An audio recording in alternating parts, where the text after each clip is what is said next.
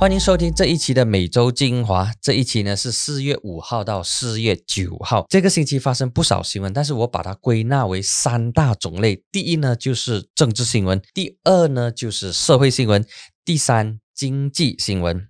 那么我们先来聊一聊政治新闻。政治新闻。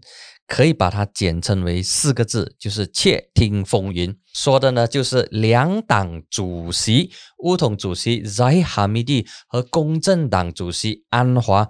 据说两人的电话被录音，而且泄露出来，说的呢，其实就是啊，两人之间互相恭贺对方，说，哎，你讲的很好啊，啊，你在梧桐大会的表现不错，你的总结不错，然后有略略的提到一些说，哎，我们要怎么样？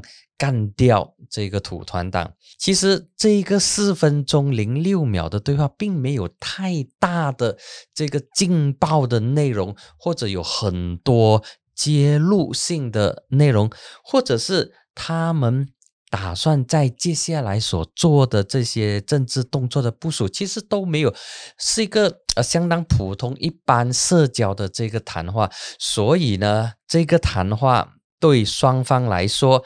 坦白讲，真的是没有太大、太了不起的内容。不过这两位主角都很生气，他们都跳出来否认，而且分别说：“我要叫我的这个助理赶快去报警，要求警方调查之类的这些东西。”但是这个事情在两党的反应是不同的，在公正党并没有引起太多的这个关注，或者太激烈的这个讨论。反而在乌统内部，哇哦，就不得了，就有很多不同的这个呃辩论、反击、回应、反应，各个不同的程度都有。一些很生气的，然后一些就觉得说，哎，大家应该冷静，应该要让警方去调查。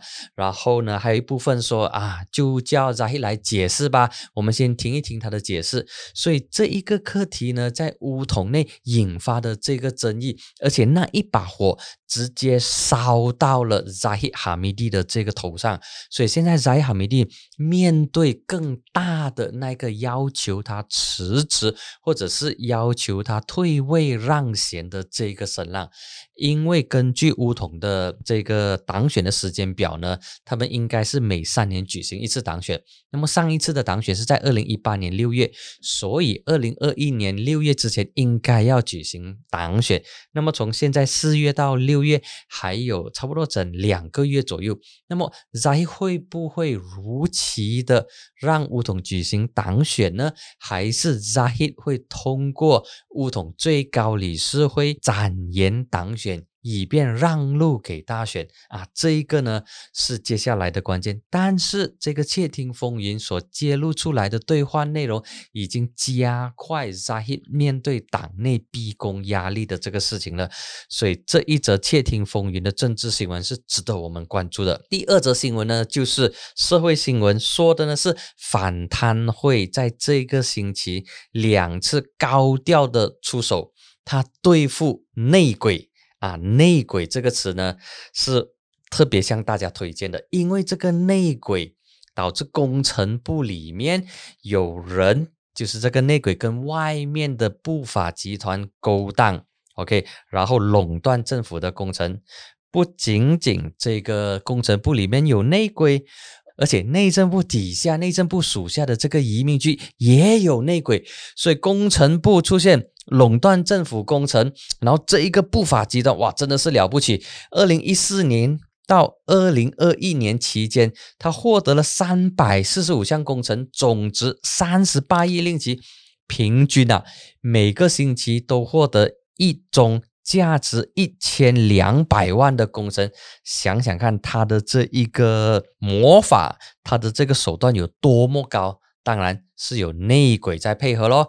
那么这个反贪会就起获了大量的现金、名车、名表、游艇，甚至直升机，还有房地产。所以这一则新闻呢是非常的这个轰动，那么成为了多家媒体的封面头条，多家报章的封面头条。另外一个同样是内鬼，同样是反贪会揭露的一个事情呢，就是这个跟移民局有关的这个内鬼的新闻呢，其实他说的呢是一名遭到停职的移民局官员跟一名拿督级的这个首脑勾结移民局的内鬼哈，入侵移民局的这个数据库，然后替非法外劳伪造临时工作准证。过去一年一共有两万张的这个非法。工作准证就这样，因为内鬼的帮助，因为入侵这个数据系统，导致这一些的不法的、非法的临时工人、外劳全部在马来西亚工作。所以反贪会的这则关于内鬼的新闻，可能呃华人社会不怎么关注，但我觉得说它是非常重要，所以在每周精华就特别挑出来跟大家来分享。那么第三则呢是经济新闻，这个星期有两则重要的经济新闻。第一呢是跟公共交通跟这一个火车有关的，就是 ECRL 东铁计划。这个计划也是很了不起，经历了三个朝代，三条路线修改了两次。三个朝代就是之前的国政，之后的西蒙以及现在的国盟。每一朝政府都有自己的路线，而且还改了两次。OK，就是西蒙修正国政的路线，然后现在国盟又修正西蒙的路线。那么这个 ECR 这个东铁呢，它经过了三个不同政党掌权的州属，它也是个非常特别的一个。一个一个大型基建项目哦，它经过三个政党掌权的不同州属，以及一个联邦政府。这个联邦政府呢，你都懂的，就是国盟布里加丹的政府。其实它严格来说是经过四个州，不过这四个州是由三个不同的政党来执政。首先是公正党主导的西蒙巴卡丹哈拉班，就是西蒙执政的雪兰莪。那么接下来呢是。乌统执政的彭亨州就是国政掌权的。那么接下来呢，经过两个由一党，那么现在一党是国盟的成员党，所以它也是属于国盟掌权的州属，就是吉兰丹跟登嘉楼。所以这一条的这一个全长六百六十五公里的东铁呢，经过四个州，四个州。是由三个不同的政党领导，同时也是由不同的联邦政府来领导，所以它是非常特别，它的这个话题性也非常的多。还有另外一则呢，呃，这则新闻呢是所有用 Cellcom 跟 DG 的朋友，你们就要留意了，也必须要关注这则新闻。那么，如果你是关心国家 5G 项目的朋友，你也应该要留意这则新闻。说的就是 Cellcom 跟 DG 将要合并了。虽然呢，这 Cellcom 跟 DG 的合并在一年半之前曾经告吹，但是现在呢？Cellcom 跟 DG 的合并计划再次浮上台面，而且这一次呢，应该是相当大程度会成功了，因为双方已经达致了很扎实的内容。这两家通讯公司的大股东。就是小共的大股东阿西亚大亚通集团，还有 DG 的大股东挪威电信集团 Telenor 已经展开合并的深入讨论。那么双方呢，将个别持有合并公司的三十三八仙股权，而且合并之后，这个公司呢将会在吉隆坡交易所上市，而且他们还给出了合并后公司的名字。就是 Cellcom DG Berhad，所以呢，这也告诉了马来西亚的人民，特别是担心说合并之后这家公司会不会变成外国公司？但其实不会，合并之后，马来西亚的这个股东，马来西亚的这个 share 还是占五十一八先。就是还是占多数，所以它还是属于一家马来西亚的这个公司。那么这个合并之后呢，他们就说，哎，合并之后其实是有好处的，比如说双方要创建一个世界级的创新中心啊，然后促进工业四点零的数字转型等等。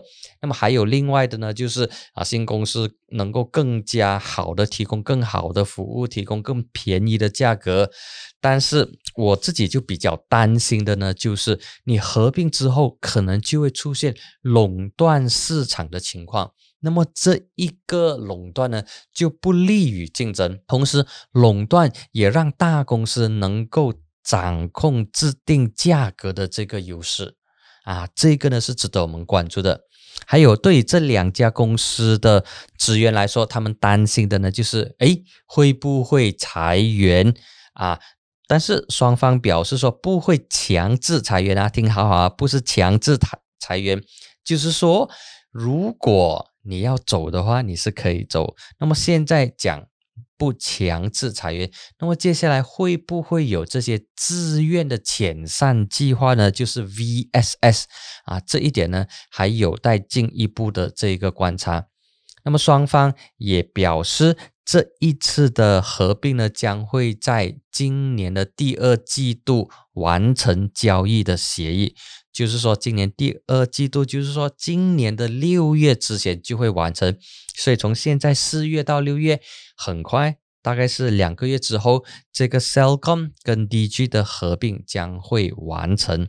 那么接下来。政府呢将会快速的推动五 G 的进程，那么这个 Cellcom 跟 DG b r h a 呢，在五 G 的新的竞争领域、新的平台当中呢，肯定比其他的电讯公司占有优势，特别是。Maxis 过去，Maxis 是马来西亚啊电讯公司的老大啊，那么 Cellcom 跟 DG 合并之后就变成老大，那么原本的老大 Maxis 呢将会变成老二，那么老二会不会跟老三合并？就是 Maxis 会不会跟 U Mobile 合并呢？啊，接下来的发展我会继续跟你关注。感谢你收听这一期的每周精华，我们下周再见。